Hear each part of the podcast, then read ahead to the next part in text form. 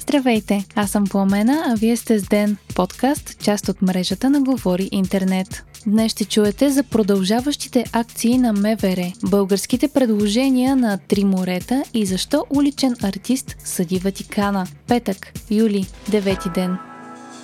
Продължава масивната акция на МВР срещу търговията с изборни гласове. По данни на МВР са проверени над 9500 лица, задържани са близо 940 човека и са заведени 172 съдебни производства. Издадени са близо 7000 предупредителни протокола. Служебният министр на вътрешните работи Бойко Рашков каза, че гласовете са купувани с пари, обикновено между 30 и 50 лева, но също така и с хляб, дърва, леща и други материали от бита. Според Рашков, настоящият успех на МВР се дължи на това, че до сега този вид престъпна дейност се е развивала спокойно. Министър Рашков поясни, че при повечето от случаите, разкрити в последните дни, става въпрос предимно за търговия с гласове в полза на ГЕРБ.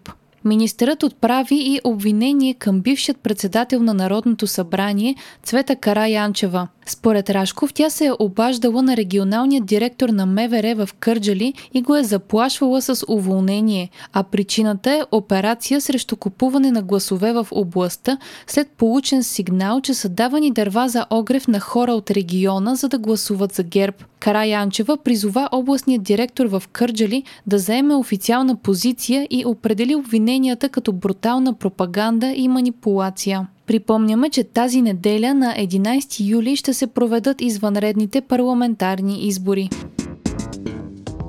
Приключи срещата на върха на инициативата Три морета, домакин на която бе България. 12-те държави от региона между Адриатическо, Балтийско и Черно море заявиха желанието си да работят за ускорено развитие на региона. Бе договорено споразумение между агенциите за насърчаване на инвестициите в страните, съобщава БНР. Особено внимание е обърнато на сътрудничеството в областта на науката, образованието и иновациите. Както се очакваше, президентът Румен Радев предложи Гърция да бъде приобщена към форума. Като причини Радев изтъкна важните транспортни и енергийни трасета с Гърция, без които економическите връзки по оста Север-Юг биха били незавършени. По време на форума президентът се е срещнал както с американски сенатори, така и с представители на Амазон и Google и са обсъдили насърчаването на инвестиции в страната. Латвия ще е следващия председател на инициативата, а приоритети на форума в Рига ще са дигитализацията и привличането на повече повече инвестиции в региона.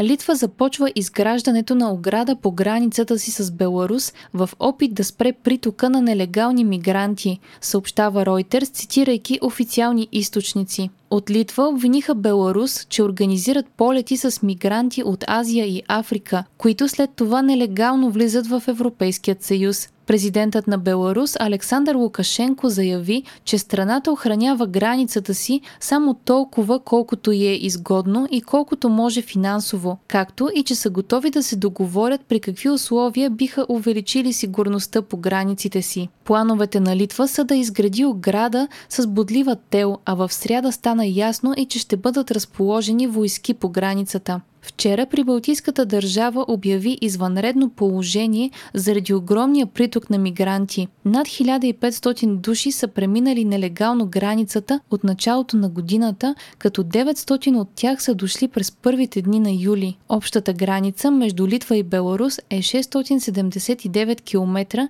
и от тях само 78 км са оградени. Предполага се, че действията на Беларус са реакция на санкциите, които Европейският съюз наложи на държавата държавата, след като самолет на Ryanair бе принудително приземен в държавата, а опозиционният журналист Роман Протасевич бе свален от борда му и арестуван. Президентът на Беларус е заявил, че Минск няма да затваря границите си с Полша, Литва, Латвия и Украина и няма да се превръща в място за задържане на хората, бягащи от Афганистан, Ирак, Иран, Либия, Сирия и Африка. Културни новини с Storytel. Художничка съди Ватикана заради почтенска марка, пише Euronews. През 2019 година Алесия Баброу е залепила стилизирано изображение на Христос върху мост в близост до Ватикана. Година по-късно с изненада открива, че произведението й е превърнато в официалната почтенска великденска марка на Ватикана. Художничката е направила няколко неуспешни опита да постигне извън съдебно споразумение с администрацията на Ватикана, но така и не отговарят. Така Бабро съди Ватикана за близо 130 000 евро нанесени щети за използването на нейното произведение и осъществена печалба без нейно знание и позволение. От Ватикана са напечатали 80 000 марки, които са продавани за малко над 1 евро всяка. Според специалисти в авторското право, това дело е важен прецедент за Италия и по-специално за улични художествени произведения, като графитите. Депутати от управляващата партия в Полша внесоха промени в закона за електронните медии, които забраняват неевропейски компании да притежават радио и телевизионни станции в страната. Според опозицията, това е реакция срещу американски телевизионен канал в Полша, който е критичен към правителството. С тези законови промени той може да загуби лиценза си. Най-продаваната биография у нас Христо Стоичков «Историята», написана в съавторство с Владимир Памуков, вече е достъпна за българските слушатели на аудиоплатформата Storytel. Историята на Камата е озвучена от актьора Виктор Танев, а самият Христо Стоичков чете пролога. Биографията на легендарния номер 8, както и още над 200 000 заглавия, може да слушате в Storytel.